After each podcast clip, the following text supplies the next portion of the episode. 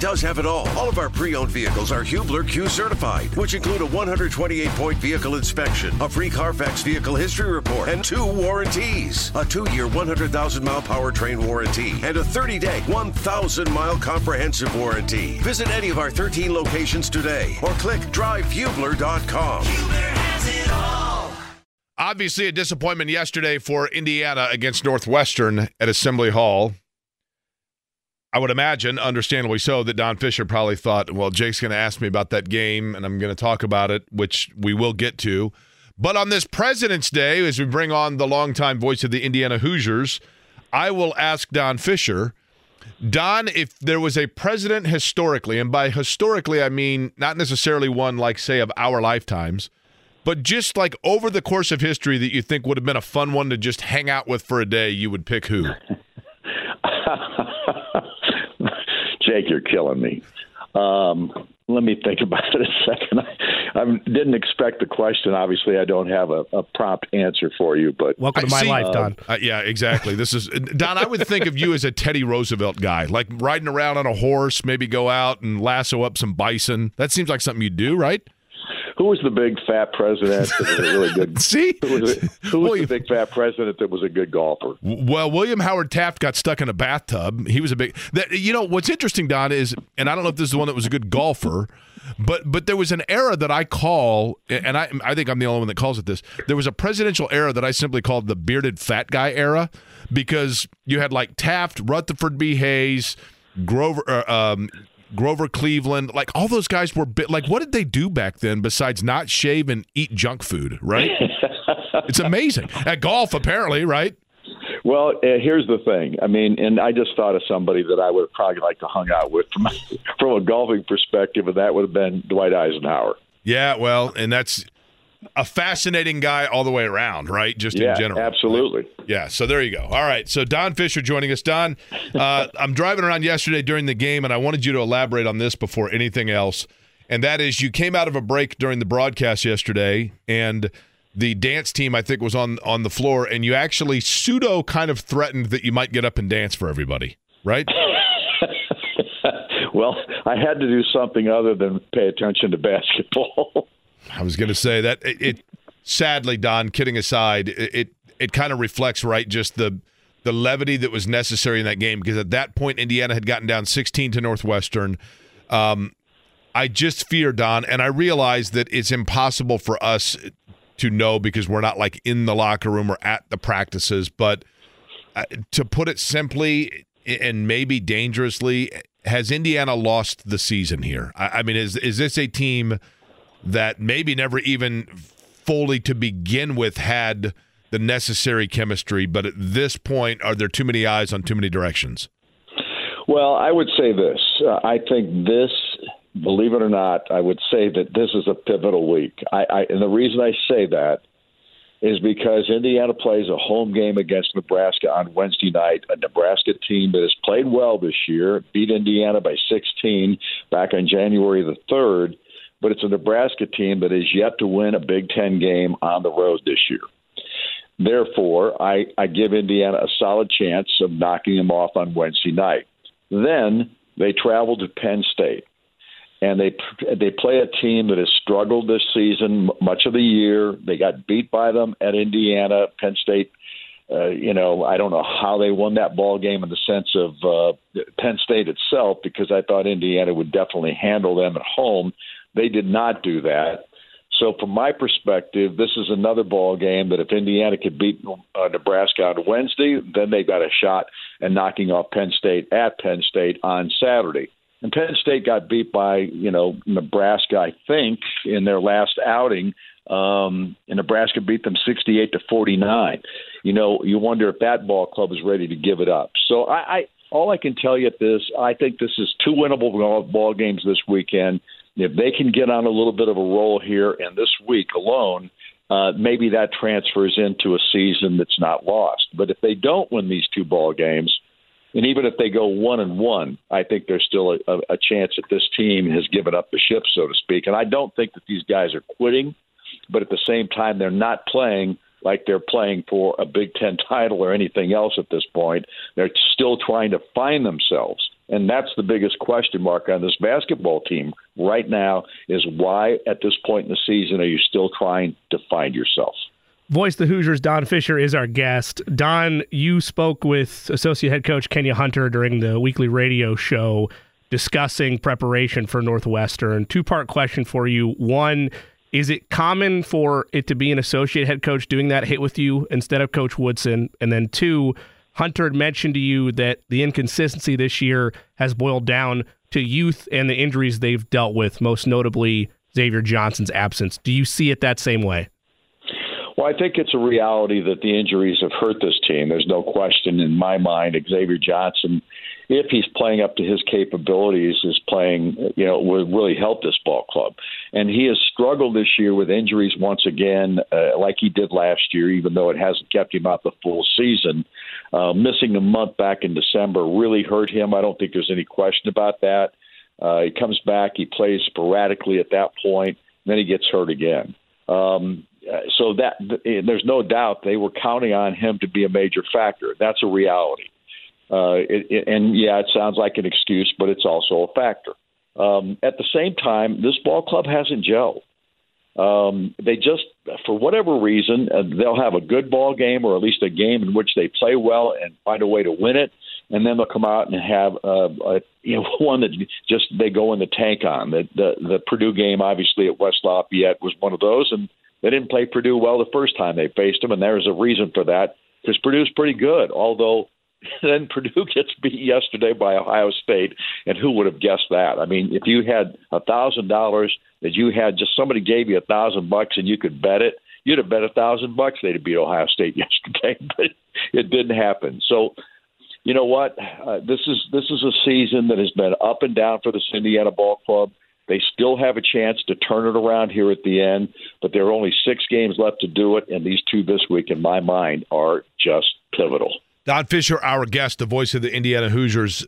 Don, you know, hindsight's always twenty twenty, um, and, and, I, I'm legitimately, genuinely asking. So I'm not asking rhetorically. I, I genuinely don't know sometimes in particular when you have a team like this one that as you talked about you know there's no doubt that indiana has talent i mean kel'el ware is a talented player malik reneau i think is a really talented player Mgbako, i mean it goes on but in terms of the gelling together i have always felt like the pre-big ten schedule is the perfect time to kind of tinker with lineups and get a feel for who plays well with other combinations and what works that you can go to over the course of the year.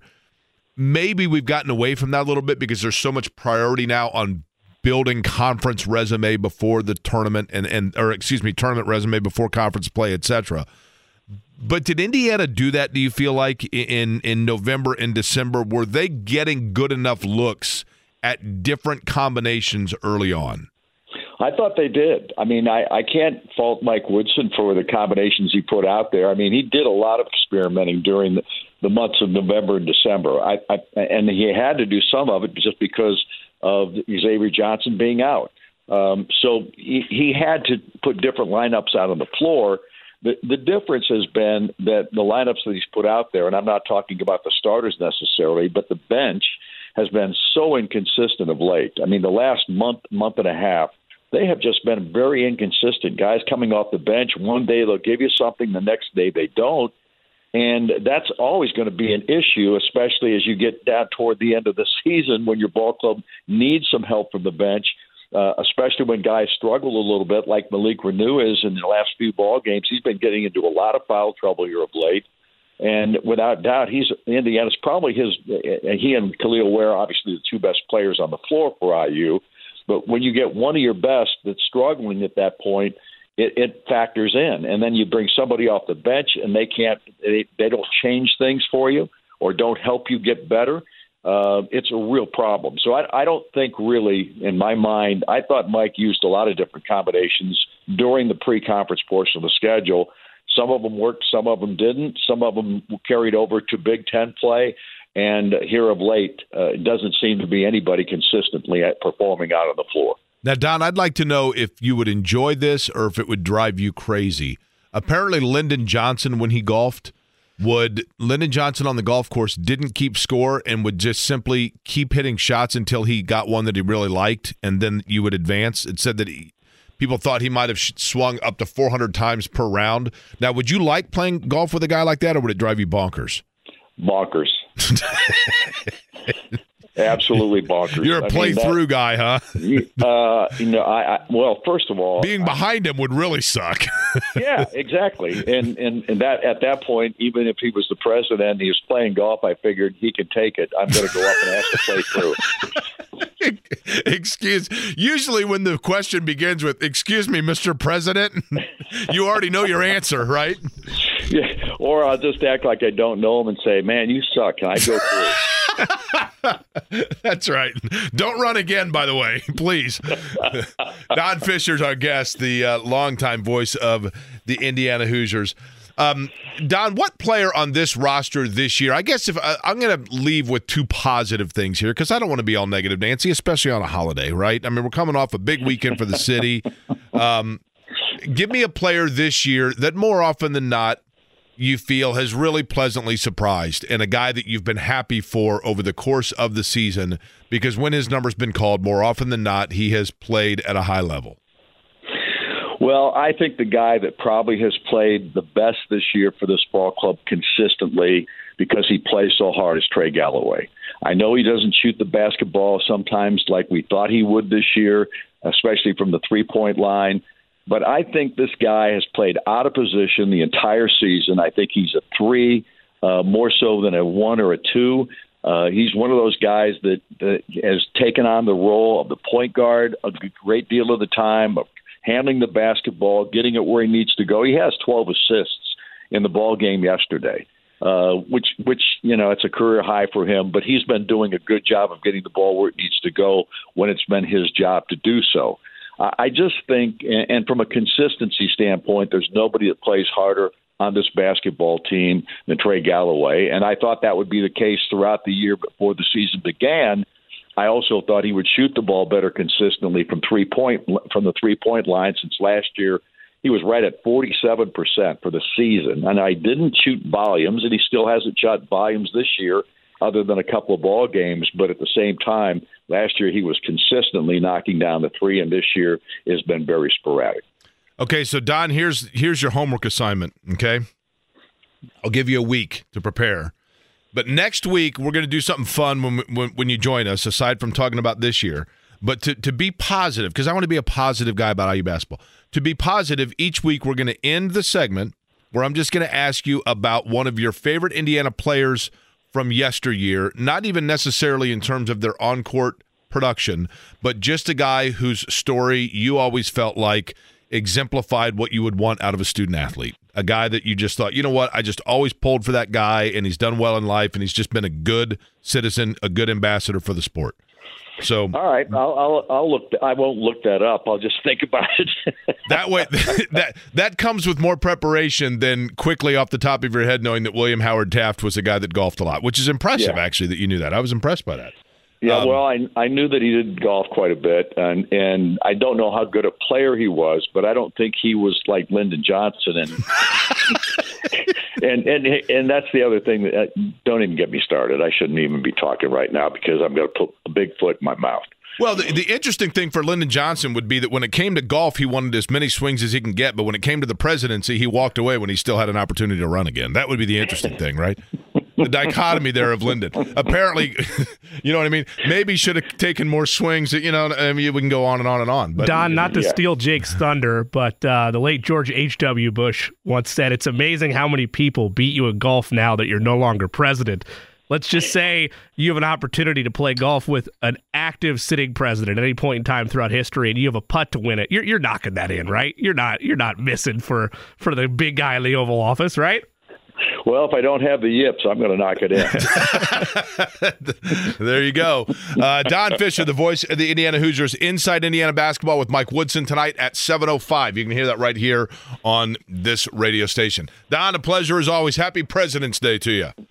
Same to you guys. Thanks I, for having me. The See president ya. of broadcasting in Indiana, Don Fischer, and a Hall of Famer, uh, multiple Hall of Fames for that matter. Life is so much more than a diagnosis. It's about sharing time with those you love, hanging with friends who lift you up, and experiencing all those moments that bring you joy. All hits, no skips. Learn more about Kisqali ribociclib 200 milligrams at kisqali.com and talk to your doctor to see if Kisqali is right for you. So long live singing to the oldies, jamming out to something new, and everything in between. Joining us now, and I'm sure thrilled with that conversation, although we'll bring him into the um, the topic. Mike Chappell joins us from CBS4 and WXIN, Fox 59. And Chap, we'll get into free agency talk in just a second here, but I'll begin with this. You could sit down and you could have a Coors Light on ice with any president in history. And I don't mean for your politics, I just mean the one that you think seems like he would have been the most cool guy to sit down and have a beer with. You pick who? Kennedy, JFK. I, I, I think all of his work. I tell you, he could not have been president very easily in today's media. Can you imagine? But I, I yeah, I'm, I'm a Kennedy guy, and yeah, I'm Democrat. All that. I think he would be so cool to sit. I would have my Coors on ice because I do. No, I'm not sure how he does his, but I think he'd be cool to talk to. Uh, I mean, you get enough Coors Lights in him, you can probably start getting some dirt on all kinds of good stuff, right? Yeah, he might bring in a third party to sit and talk with us. And, well, the third party's Marilyn Monroe. That's the benefit, right? I was I was going to not say that, but yes, that's what I was thinking. Chap, do you re- and and I don't mean to date you here, so my apologies. Um, you know, it's interesting. I was at the doctor the other day, and the guy in front of me, you know, they they say like, "Okay, your date of birth," and the guy gives right. his date of birth and and he said like yeah my date of birth it was like 12 1 of 70 i think.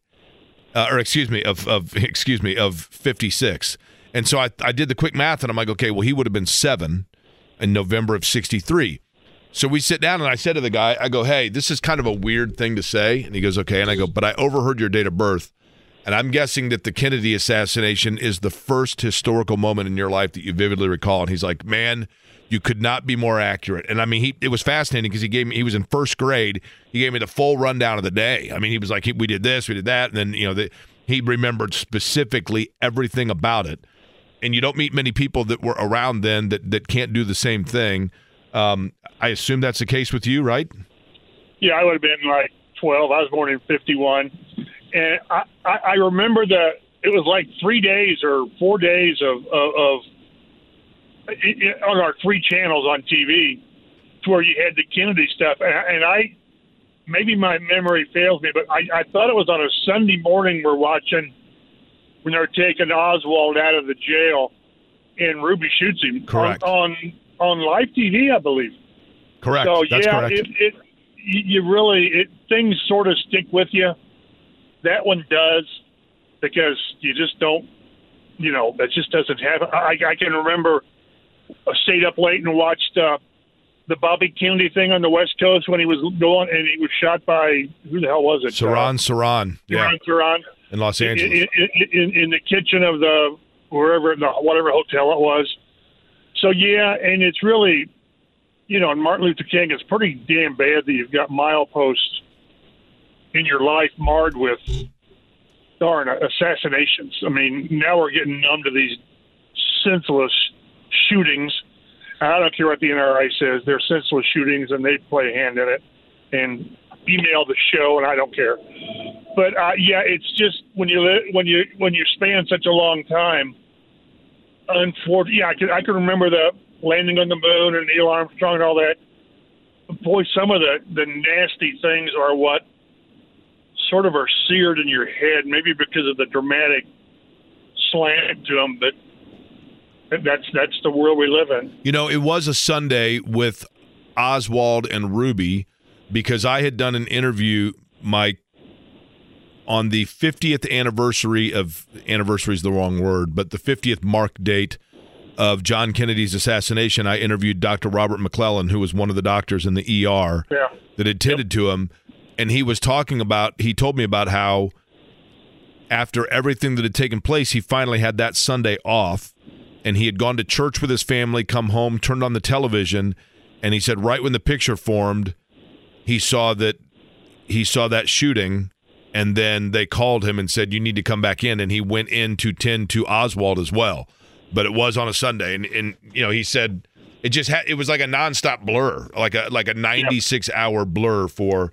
the country but um anyway on President's Day the reason that I asked that of Mike Chappell but Mike let's get to football in general the can you give us a rundown in terms of the upcoming NFL schedule and by that I mean the the windows of the franchise tag and your anticipation of how the Colts will handle this and whether or not they will use it.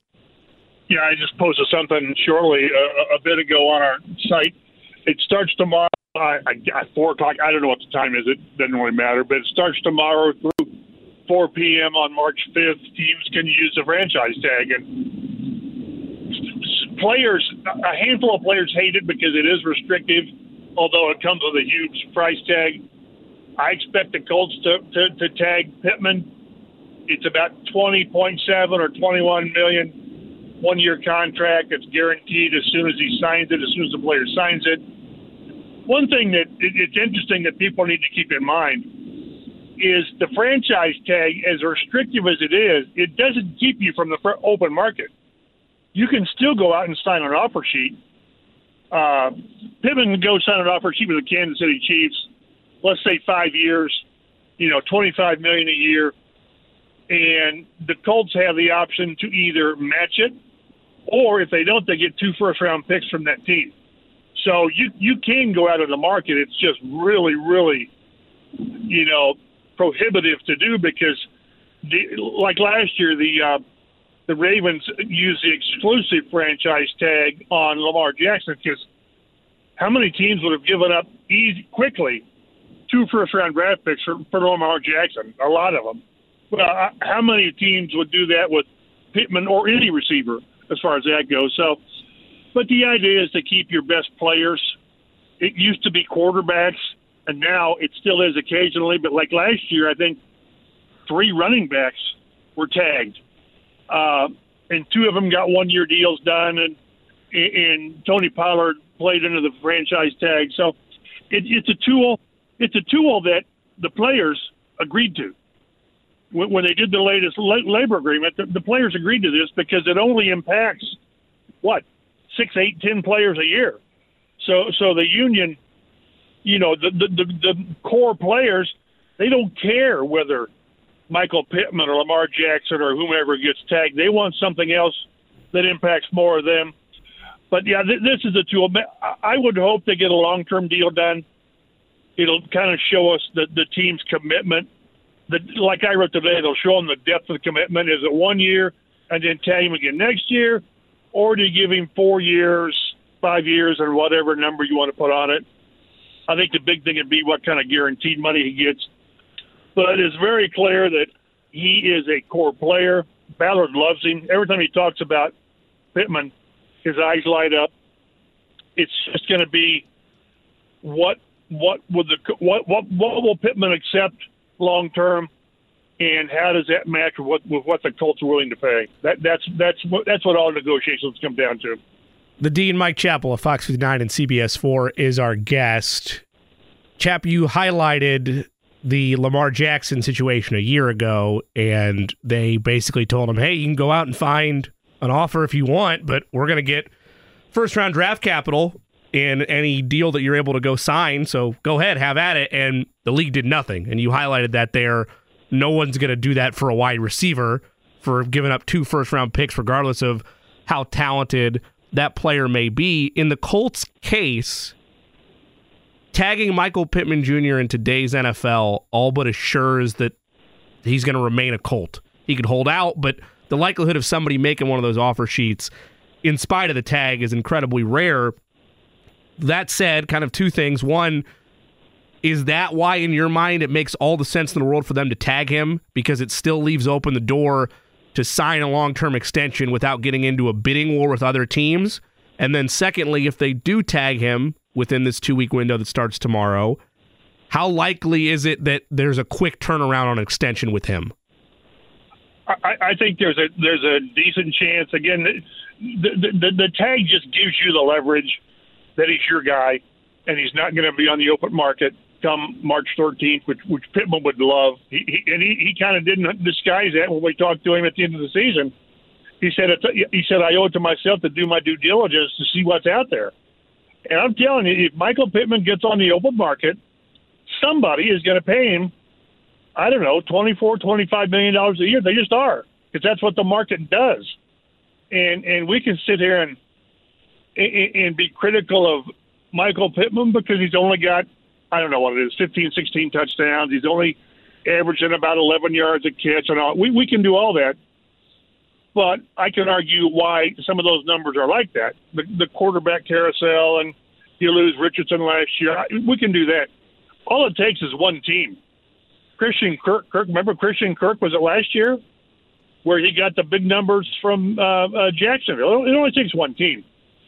So that, that's why and again, it comes down with the Colts is is there's no if you cut through it, there's no plan B. Let's say they say, well, we're just not going to pay him twenty three million dollars a year, and we don't want to tag him at twenty one a year. Well, which is you, you would, but if you don't, your your receiver room has Josh Downs was a rookie last year, and, and Alec Pierce, second year player, who you're still waiting to see. So if you don't keep Pittman, then you're either going to grossly overpay on the free agent market, whoever's out there, because whenever we see the pending receiver free agents, teams are going to either re sign these guys or tag them. So you're not going to get, you know, maybe you get a Mike Evans, maybe Tee Higgins. I I don't know, but you're going to overpay. You're probably going to pay more for a for a veteran free agent than you will for Pittman because that's what the market does. So yeah, it's interesting. Uh, I think the last time, and I didn't mention the story, the last time they tagged a guy was McAfee in 2013, primarily because they just it just hasn't been necessary to do so. Uh, but again, it, it, it's that hammer. It, the NFL is all about leverage. Who's got the leverage? And when teams have the leverage, they use it. And and when players have the leverage, you know, Eli Manning in the draft you know, things like that. When you have leverage, that's when you have to use it because very few times does a player look at Dak Prescott in, in Dallas. He's got all the leverage. He's going to cost sixty million dollars or whatever it is, and he's got a no trade, and he ha- so so he has to do. So, when you get leverage, you use the leverage because seldom do you have leverage. You know, Mike, I'll be honest with you. You mentioned Christian Kirk, and we've talked about this before.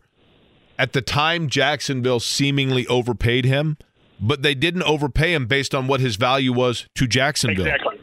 I, I, mean, he turned out to be for what they needed. Man, he was a he was a godsend for what they needed, right? And, and just yeah, it's, yes, it only takes one team, but that team needs to be right now. What you know, there, have been there's a lot more cases of, of teams that are over, overpaid for these guys, and right. it's not worked out, which is one of the reasons that the Ballard and the Colts rarely go in big time because it's just it's just rare when that happens. Now, they tend to be more selective. So let, allow me to ask this, and, and I'm going to show my ignorance here, Mike, because it takes me a minute sometimes to grasp these things. So the Colts have to make a decision about Michael Pittman on whether or not they want to franchise tag him before he would go onto the open free market, right? Correct. By March okay. 5th, they have to, if they're going to use it, now, they have to do it here's my dumb question and why I'm a, a talk show host and not an NFL general manager. The the decision whether or not to franchise tag him theoretically would be largely based upon their perception of likelihood of being able to re-sign him or if they were to lose him and they want to keep him that's why they would franchise tag him.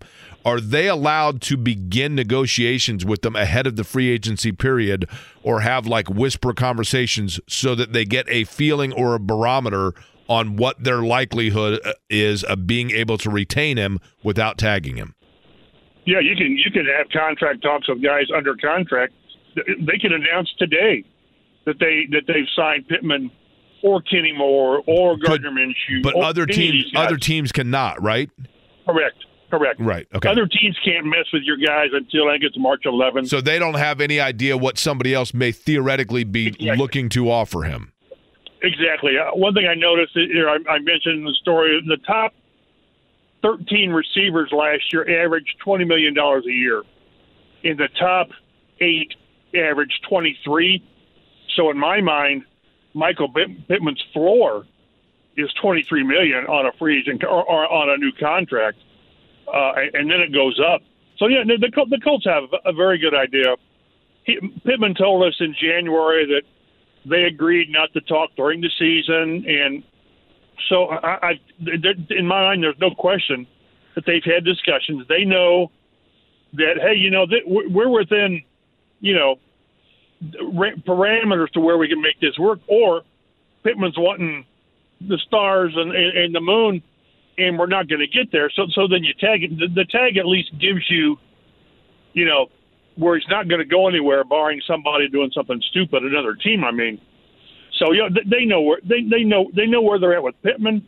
They know where they're at generally with these other guys because it, by, by March 13th, you need you probably need to have guys re-signed that you want to retain just so they don't get on the market because the market probably, in a lot of instances, is gonna is gonna increase that player's value. Some not, some some they will. So yeah, they they know.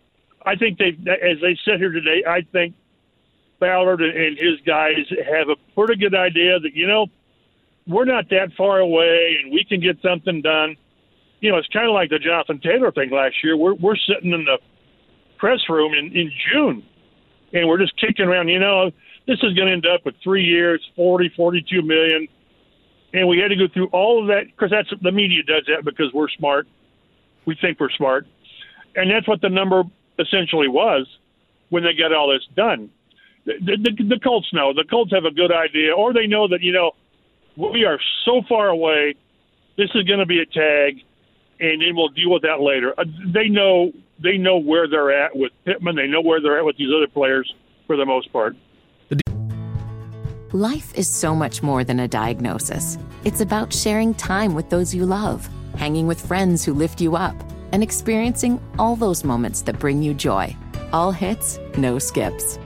Learn more about Kisqali ribociclib 200 milligrams at kisqali.com and talk to your doctor to see if Kisqali is right for you. So long live singing to the oldies, jamming out to something new, and everything in between. Mike Chappell of Fox 59 and CBS 4 joins us. Chap, a tag applied to Michael Pittman Jr. effectively ends any bidding war that you could likely get into if he hits the open market. With that said, what would be your level of surprise if they didn't tag him?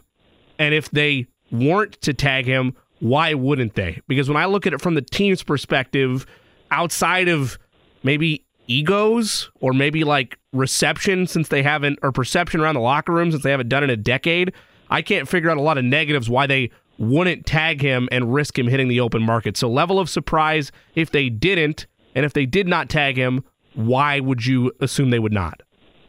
Oh, it would be an immense surprise.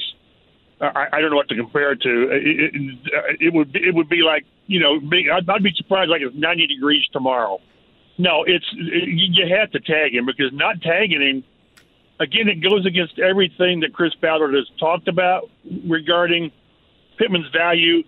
And again, just listen to Chris Ballard and, and Pittman is everything they want in a Colt you know, sometimes they talk about, well, this guy's a Colt. He's a horseshoe guy. Well, Pittman's a horseshoe guy. He just is. Uh, yes, you want more from him. You want more from everybody, unless it's Mahomes or Justin Jefferson, whatever. But to not tag him and say, well, I tell you, Michael, go out there and see what you get in the open market and, and give us a chance to match it. Well, that's not going to happen. It's not.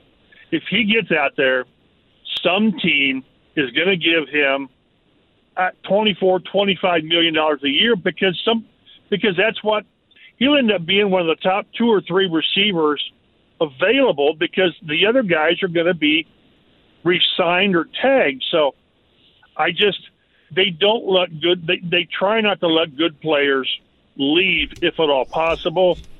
And I say again, that's where the tag is not the best option because it's one year and then you're here again next year but it, it's a it's a good option. It, it's it's it gives the team the chance to retain good players. Pittman's a very good player. I would be beyond shocked if they didn't tag him. Chap, tell me the one player in your covering the Colts from the time the Mayflowers arrived to present that was the free agent signing that had the greatest disparity between the way it was received when it was announced and the payoff that it had, either from a negative or positive standpoint, one way or the other. Wow, free agent. Wow.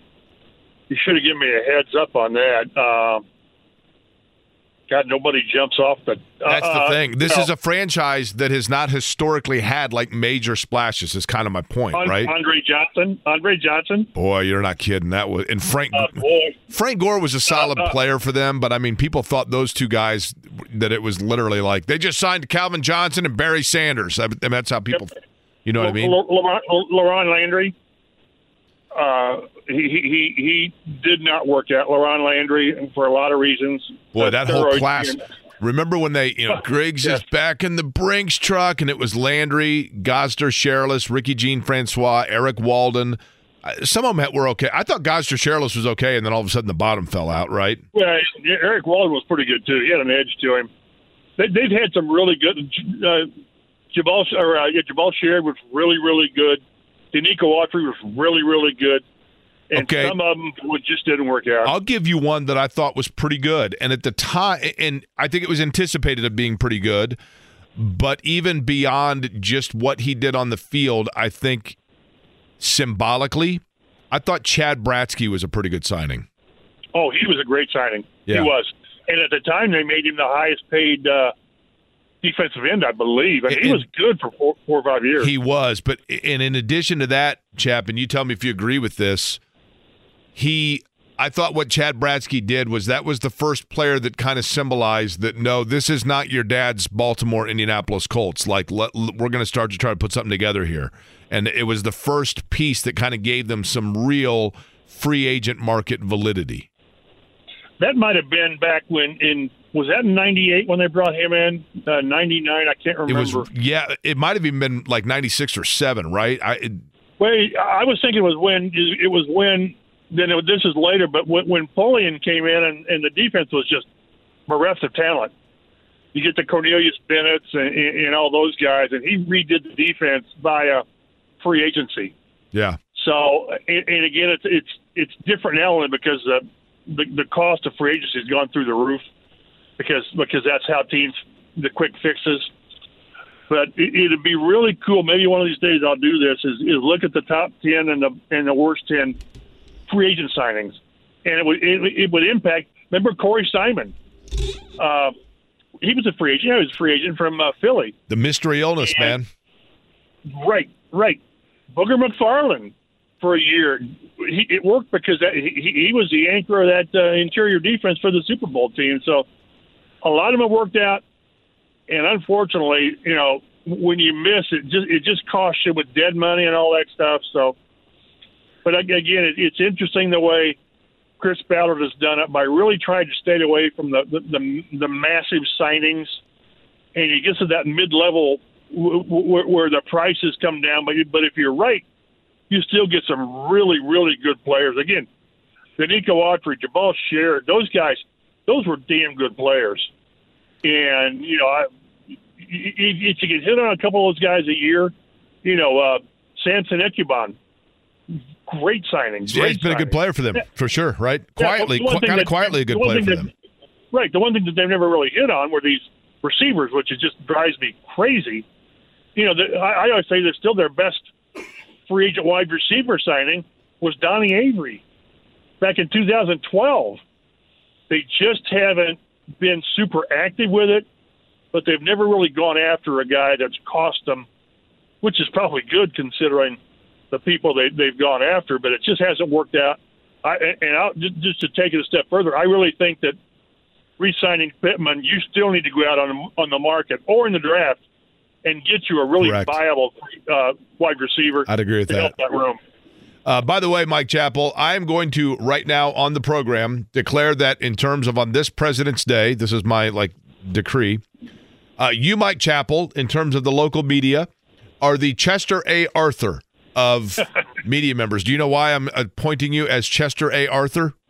Well, I'm not as old as he is, but go ahead. Correct. I believe Chester A. Arthur, by the way, is the most random and obscure and little known president. You are not that, or least known president. You are not that, obviously. But Chester A. Arthur's nickname was Elegant Arthur because of his keen fashion sense. Which, when I think keen fashion sense, Mike Chappell jumps right out. You are elegant chap. I'm not. I'm not fashion. I'm sitting here in, in shorts today, so I, of course I always wear shorts. So I know fashion's in the eye of the beholder. there we go, Mike Chappell, elegant chap for his keen fashion sense, wearing shorts when it's 20 degrees outside. Joe Stasiak's thrilled. Chap, we appreciate the time as always. Thank you. Talk to you next week. All right, Mike Chappell joining us on the program. Life is so much more than a diagnosis. It's about sharing time with those you love hanging with friends who lift you up, and experiencing all those moments that bring you joy. All hits, no skips. Learn more about Kisqali Ribociclib 200 milligrams at kisqali.com and talk to your doctor to see if Kisqali is right for you. So long live singing to the oldies, jamming out to something new, and everything in between. Rolling along on a President's Day. This, by the way, would be Presidents of the United States of America, the name of the band. If I had a million dollars, James Boyd may have a million dollars. He was surrounded by some guys that had more than that. Over the course of the weekend, James Boyd of the Athletic covering the All Star game. Of course, some Colts conversation as well. But we'll begin, James, with the All Star game. Uh, what was your first takeaway from last night? Either be the, be it the game itself, the lack of intensity, your overall thoughts. It didn't bother me too much. Um, I think a lot of people are upset about it. Oh, they don't play hard. They don't care.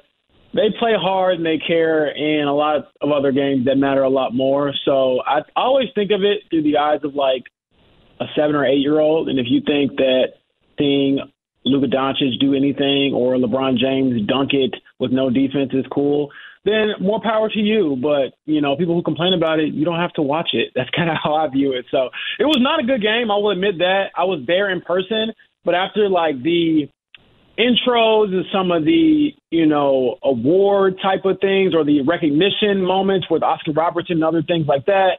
That was cool, but the game itself, I hardly watched it. I didn't even like post the final score on my Twitter feed because I kind of forgot all about the game afterwards because it was more so like, okay, can I actually ask somebody a question about the Pacers?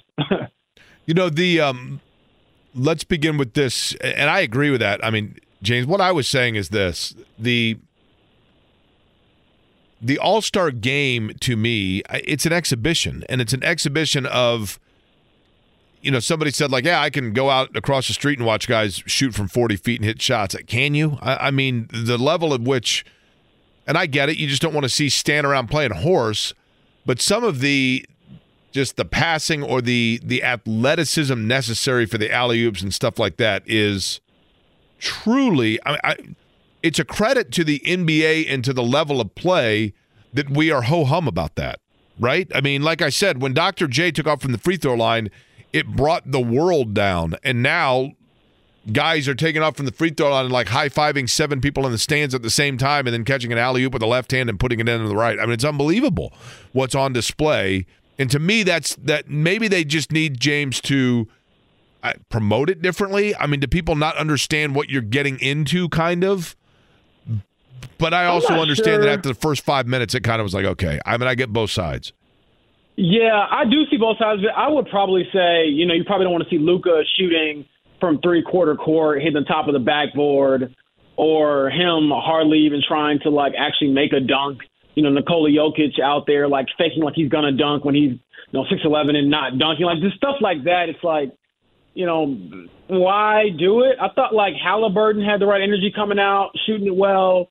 Dame had the right energy, I thought, coming out, and a few others. But you know, once some of the bigger name stars, you know, we're talking about like league MVPs here, you know, LeBron and, and Nikola Jokic and obviously MVP candidate Luka Doncic who, you know, just weren't very engaged. And I think you, you sort of follow their lead in a sense. So um, it's funny because you talk about the skill, Jake, where, you know, Karl-Anthony Towns and it had a 50 point game when he wasn't trying like very hard. So that speaks to the level of talent, but – I mean, I don't know how they fix it. I don't know if they ever need to change it. I, I just kind of have accepted that it's going to be this one 24 hour talking point, and then after that, we'll look back on those games more of like, okay, who had so many All Star game appearances versus you know the All Star game itself, and you know if they had to fix it, just put me out there because I'll go out there and get some buckets for sure.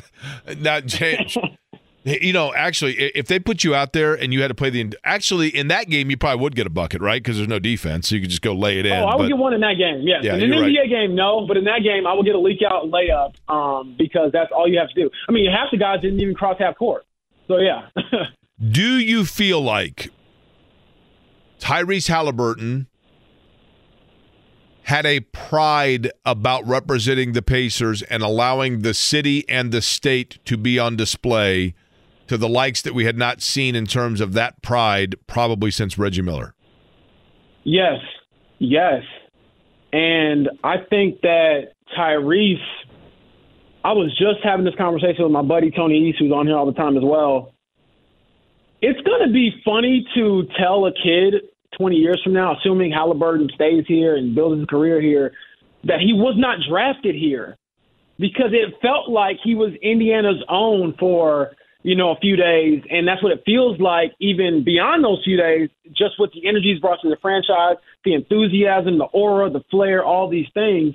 And so I think that he's so much more comfortable now being in that space. And this just gave them, you know, a great opportunity to try to show what he has to offer to the game. And then hearing the greats talk about him, both past and present, you know, what he means to this franchise, it sounded like, you know, this is a guy who can change this place. And and maybe they were saying the same things about Paul George. Obviously, I wasn't here around that time, but with Tyrese, the energy, the admiration, and just the you know support that he's received around the league is incredible. And the way that he's handled it with grace, class, you know, personality, flair, those things have made him made him an easy, you know, sort of prom king, as he said, of All Star Weekend here in Indianapolis.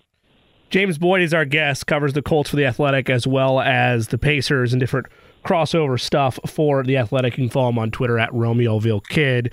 James, going back to the All Star game for a second, David Aldridge, who's covered the NBA for a long time, well respected in the industry, you know, one of my favorite writers that's still involved in the sport, was one of many national correspondents that came down heavily on the effort level last night. And the league has tried the last 10 years to experiment with different ways to make it more competitive. The most notable from a defensive standpoint is you knew that people would lock in with the Elam ending when they had that the last couple of years because there was a target score, there was charity money on the line, and it felt like at least late in those games, there were more defensive stops, certainly, than there was last night. They get rid of that because they didn't like it. They thought it was too gimmicky, and they go back to the traditional format. You have the most points ever scored in an All Star game by the East with 211. Is the game itself broken, or is the fan broken to be expecting anything less than just, as Jake's highlighted a couple times, an electric offensive exhibition with a defense optional best approach? Is it the fans' perspective that needs to change, or does the league really need to try to fix it? No, I think the league had it right with the Elam ending. And so I think you bring up a good point. Honestly, I don't keep up with like all star game rule changes. And so when I got there last night, I was like, wait, it's a regulation game? Like just no like competitiveness, no target score. And so I think that they should bring that back. Absolutely. Elam ending, um, you know, should be brought back. It brings excitement. It at least intensifies the game for certain spurts of it and it, and it incentivizes the players kind of keep it close. That way, they can win it at the end, even if they're you know down eight or nine and they're not down twenty. And so I don't think there was you know once it got to like 15 points with the East leading, I was like, there's no way the West is coming back because they're not going to play any defense too. And so unless you know the East, who are by the way some of the best shooters in the league, you know Lillard, Haliburton, they're not going to just miss all their shots, and if you don't play any defense, it's not going to work. But I think like you said, Jimmy, bring up a very good point. Bring back the Elam ending and um, have us sort of at least be on the edge of our seat for the final two minutes or whatever it is of these games. James Boyd of The Athletic is our guest. James, it's President's Day. Uh, I'm going to give you a couple presidential trivia questions through the course of the conversation, okay? Sounds good. Okay, here we go. Uh, you you attended the University of Illinois. I'm correct in that, right? Yes. There is only one president that was educated in terms of their college education in the state of Illinois. Do you know which president it is? I do not. It's also the Um, only president. Both of these, to you, in your defense, by the way, both of these kind of like I'm not obscure, but not necessarily linked to this president. Also, only one president, same president, is the only to be born in the state of Illinois. Do you know that? Oh, I do know this. I think Ronald Reagan. That is correct. Ronald Reagan went to Eureka College in Illinois and was born in Illinois. He is the only president. All right, I got one more for you. You ready? Yes. There are three. If you can get two of the three, uh, I'll be impressed. Well, if you get all three, I'll be impressed. You'll get two of the three, I think. There are three presidents that, at their election as president, Illinois was listed as their primary state of representation. Those three presidents would be who? Barack Obama. That is one. Oh my goodness, that might be it for me. Come on now. Attorney from Springfield, buried in Springfield. The Illinois license plates say it's the land of this president. Oh wow, Abraham Lincoln. Correct? Seriously? He's not. I mean, I know, he, he he was a representative. Of, you know, he was an Illinois legislator. Uh, the last know, one, I- I'll just tell you because I had no idea that you could you could win bar bets till the cows come home on this. The third, the president that was representative of the univer- uh, or excuse me, of the state of Illinois for their election, Ulysses S. Grant. Ulysses yeah, no, there's no way. First of all, I can't even pronounce Ulysses very well, so um, that was definitely one of the presidents I forgot. Whenever we had like a president test in school, name all 50 of them, I would probably get like 40 because one of those names is not going to get remembered. So um, I thought I did all right though. You know, two for four. Pretty maybe, good, so pretty good. Not too bad. Hey, um, the the Rising Stars game, a lot was made of this, I, I think, in the moment, and it kind of got overshadowed by the actual All Star game. But the kind of feud between Jaden Ivey and Bennedict Mathurin, you know, this is kind of a real thing in terms of where players get drafted and wanting to compete. There's a rivalry. It, how how warm blooded, James? Do you think that rivalry is, or how much of that was for show? I think it's legit. I don't think Bennedict is a very good like pretender. you know, even uh when he like we ask him questions and he gives like the diplomatic answer, I'm like, you don't have a very good poker face.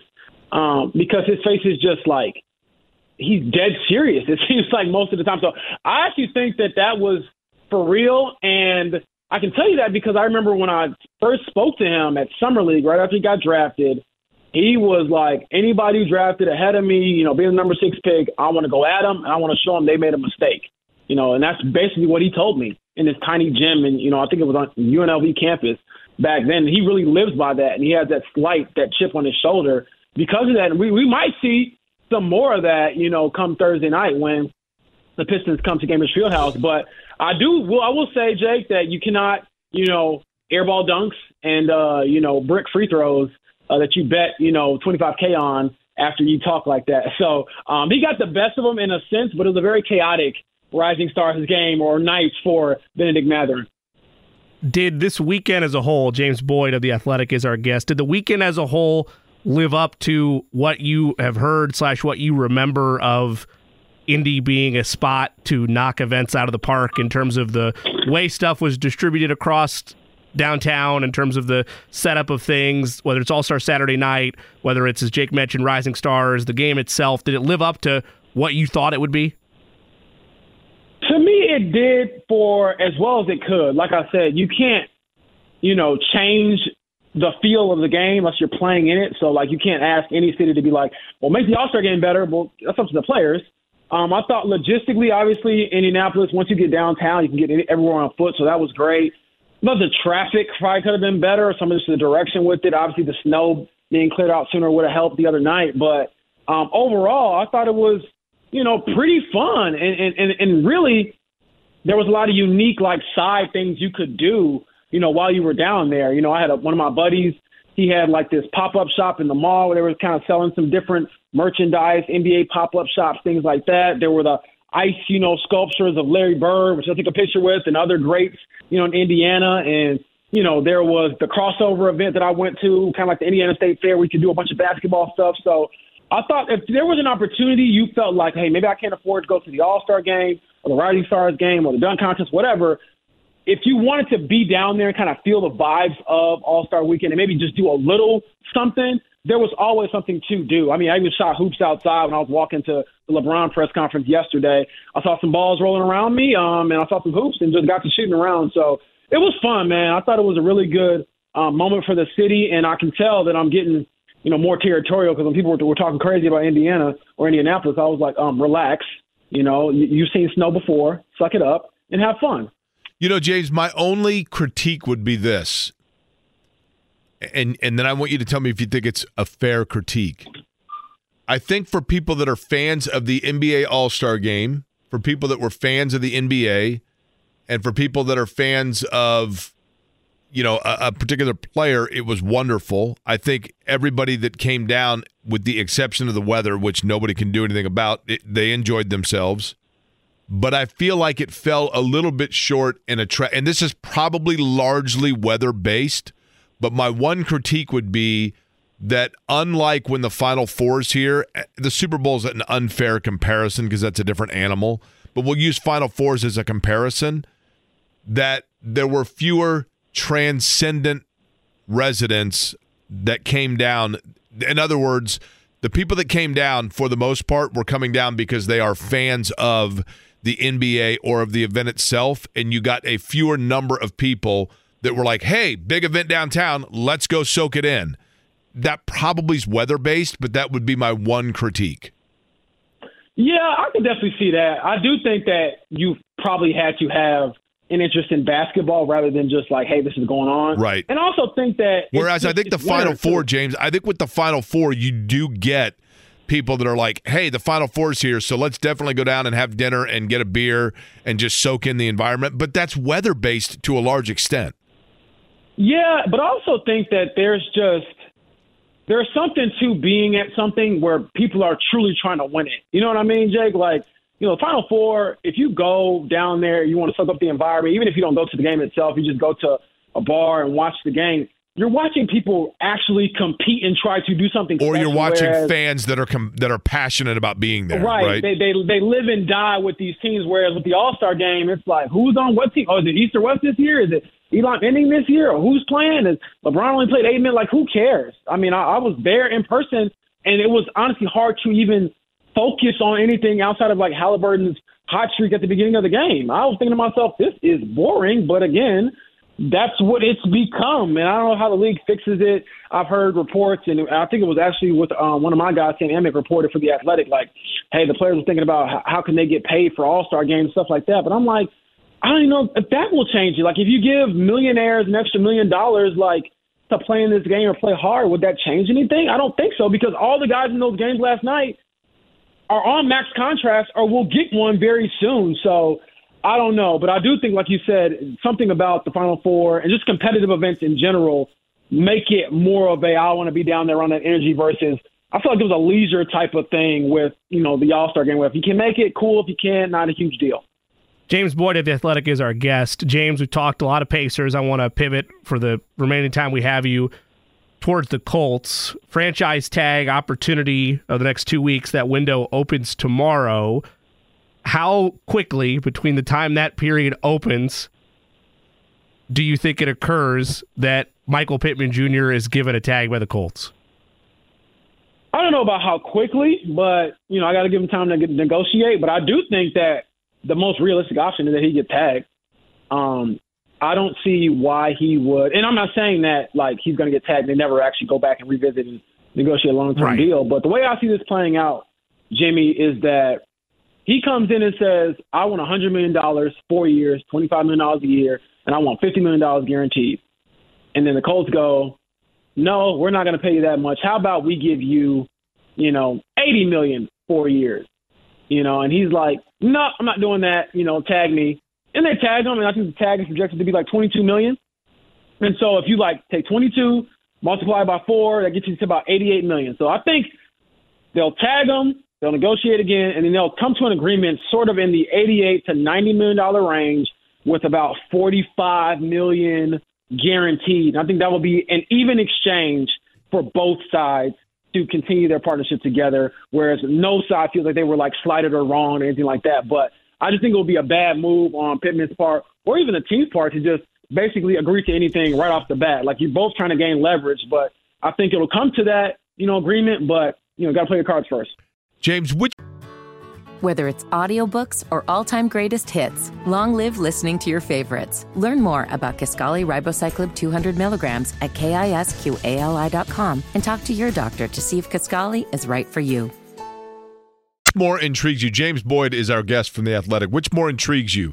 The amount Pittman's going to get, presumably by the Colts or from the Colts, or the amount the Colts are willing to spend for another wide receiver in addition to Michael Pittman? I think it's probably the latter because they're going to pay Pittman. I would just say everybody on the radio who's listening, relax, breathe. Michael Pittman Jr. will be a cult for next season for sure. And beyond that, I'm pretty sure of that. Like it would just be franchise mal, you know, malpractice to not, you know, re-sign that guy and keep him around long term. But you know, as far as the pieces around him and around Anthony Richardson, I'm just not sure. I think this year, this offseason is a really big one, as it is usually for Chris Ballard. But just because you have a team that's sort of in place to win now, and so his philosophy in the past has always been to kind of be, you know, second to the punch on free agents, or I'm going to take a swing on this guy. We won't really go all in this. You got to make some moves to win like tomorrow. And so I wonder if his philosophy and his aggressiveness will change considering their cap space and free agency and the draft coming up. Is there a player, James, that is going to be a free agent from the Colts? I mean, that that was with the Colts this year that is entering free agency that we might find out has more value on the open market than they actually do or did to Indianapolis? That's actually a really good question. I think that that player could potentially be, you know, someone like Kenny Moore. You know, he's a 28 year old, I believe, you know, slot corner. Um, does he have value or more value in a different system? Will he be viewed differently in a different system? I know he's been here for a long time. He wants to stay here.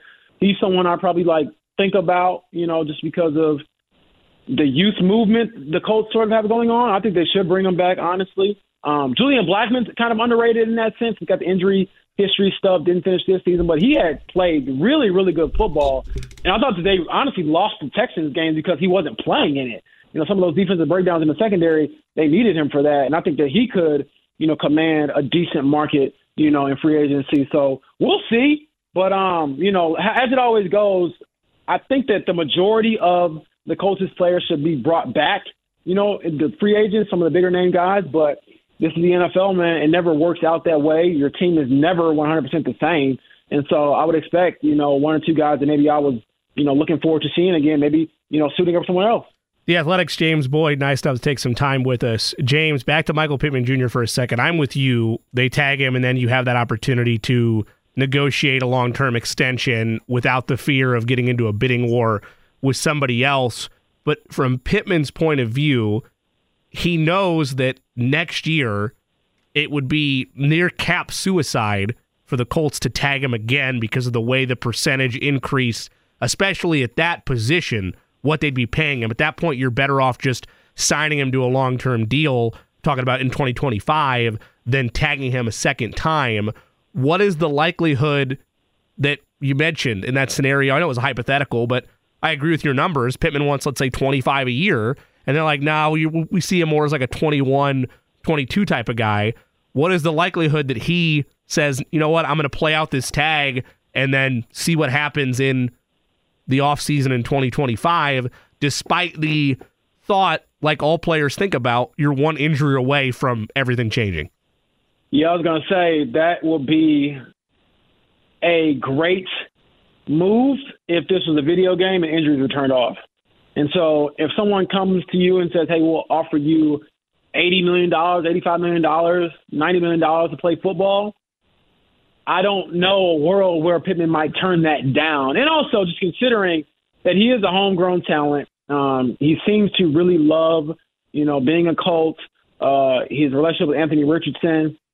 And then, in my opinion, looking at what the Colts need to do to build a winner around Anthony Richardson, you just can't let Pittman get out of the door. So even if you have to bite the bullet and overpay to keep him there, you do it because it matters more, not necessarily just to keep Pittman happy, but you keep your quarterback who you're building around, your your franchise guy, happy as well and helping him grow into his position. So, um, you know, I, I think that it would be again a great move. If there's no injuries and stuff like that, but for Pittman, I think if you know his respect with Chris Ballard, how genuine they seem to be with one another. And, and Ballard talked about how they're pretty candid in their conversations. I don't think this would be a very contentious negotiation at all. And um, you know, I'll knock on some wood here and say that you know we will not be experiencing deja vu with Pittman and Jonathan Taylor kind of going back to back years of you know contract disputes and stuff like that. No, I don't foresee that at all. James, now that we know that Anthony Richardson is has been given the green light to throw again, you know, coming off of the the surgery and the off season and everything that took place, or you know, I mean, obviously sitting out, I mean, and resting going into the off season. Uh, where do we stand, or have you heard at all how he looks and how much throwing he is doing? And I, I'm having Andrew Luck flashbacks. Yeah, you know what? I haven't had a chance to really check in with him. Um, you know, and obviously the Colts are kind of kind of keep things under wraps until you know they feel like he's 100% good to go. I would just tell everyone out there, yes, he's throwing again, and when we talk to him about the timeline, this is around time he's supposed to throw again as well. But like, I wouldn't bet on him right now throwing like you know 60 yards, 70 yards, whatever it is, when he's like can really uncork it. Um, you know, with his cannon arm. Throwing is different, and probably, he's probably like building up to you know more of the bigger throws, the full throws, the you know velocity, all those things. And so um, I think he is fine for now. Everyone can take a deep breath, and uh, you know I think for me, if I get to OTAs, Jake, or get to some of these offseason stuff, and he's not like there yet, then I'll have some questions like, okay, what's going on? Because the timeline said X, Y, Z. But until then, I'm not too worried about it. And you know, honestly, I had somebody ask me the other day, you know, hey, do you think they would let Anthony play in the celebrity game? And I was like, do you want to see Chris Ballard perform a citizen's arrest at Gainbridge Fieldhouse? No. Um, there's no chance he would be there or at Lucas Oil Stadium playing basketball this weekend. They're making sure that his shoulder gets together, that he can, um, you know, throw a football again. So uh, it'll be fun to see him when he's back out there in action. Either one of you guys, James Boyd, Jimmy Cook. Jimmy, I think this is going to be right in your wheelhouse. Either one of you guys ever collect comic books? No, not. not really. Not. Okay. If you were to collect comic books, would you find it odd, or if you were to meet somebody that collected comic books, uh, Spider Man and Conan the Barbarian, either one of those like be of interest to you at all? Spider I Man, would yes. go Spider Man. Those are the primary two comic books collected by Barack Obama. That is his hobby. He collects Spider Man and Barbarian comic books. Yeah, so we got we got a couple things in common, you know, because I'm I'm running for president, you know, in a couple years as well. So From Illinois, right? yeah, from Illinois. there you go. Better than Ulysses S. Grant, I guess. Uh, James, you're in on Friday, right? I am in on Friday. All right, I'm taking off, uh, going to Vegas. So James is capably filling in, more than capably. Uh, Oh, you can let the Vegas part out, man. I didn't need to hear about all that. I didn't need to hear about all that. I'm going to a concert in Las Vegas, so I'm only there for about 50 hours. James, I expect like 10 going. presidential facts from you That's on right. Friday ready to go. I That's just right. ho- hope you're prepared for that. oh man, you take me back to like school. Look, brother, I was a good student, but I was a cram student, so I will remember it right before the test and forget it as soon as I walked out. Fair enough. Fair enough. James, appreciate the time as always. We look forward to having you in on Friday. All right, thanks for having me, guys. Uh, James Boyd from the Athletic.